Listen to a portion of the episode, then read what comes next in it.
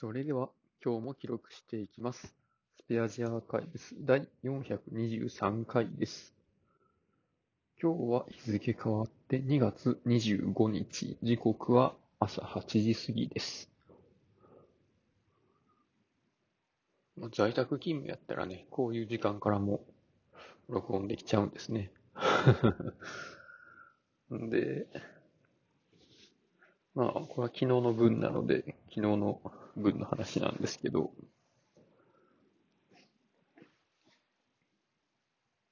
とね、まあ、夜中に、夜中っていうか、実際にはもっと早かったんでしょうけど、と薬局でやってもらった PCR の結果が返ってきて、陰性でした。まあ、まあそうやろうなとは思ってましたけど、あの、職場の人も、あの、息子さんは陽性やったけど、まあ、自分は陰性やったっていうのが分かってたんで、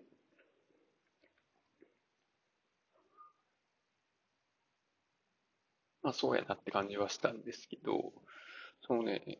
検査の結果とかがね、あの PDF でメールに添付されて送られてくるんですけど、これも多分データとか流したら全部自分、自動で送られてるんやなっていう感じがして、まあそれぐらいじゃないと、検査回れへんやろなっていうのもあるし、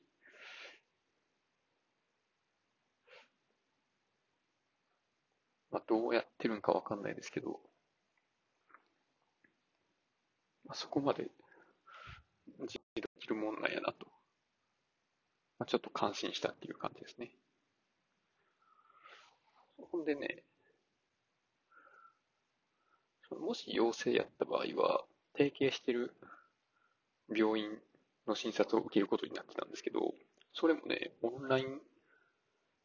診断っていうね、クロンっていうアプリがあって、まあ、それを使う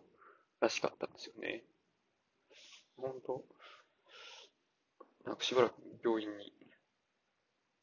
行かないうちに、なんかいろいろと進化してるんだなという感じですね。でそれと、これ病気ではないんですけど、おとといか。とね、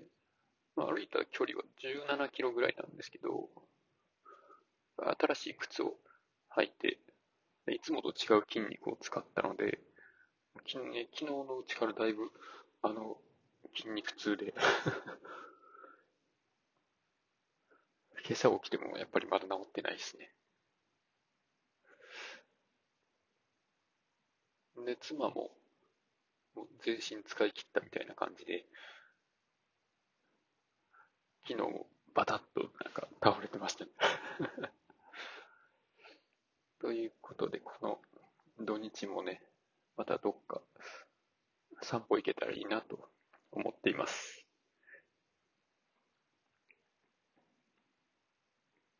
ということで、まあ、社会情勢がちょっと心配ですけど、あの、その辺のサイバー攻撃の流れ弾とかもね、あるかもしれないので、変なメールを開いたりしないように気をつけましょう。ということで今日はこれで終わります。ありがとうございました。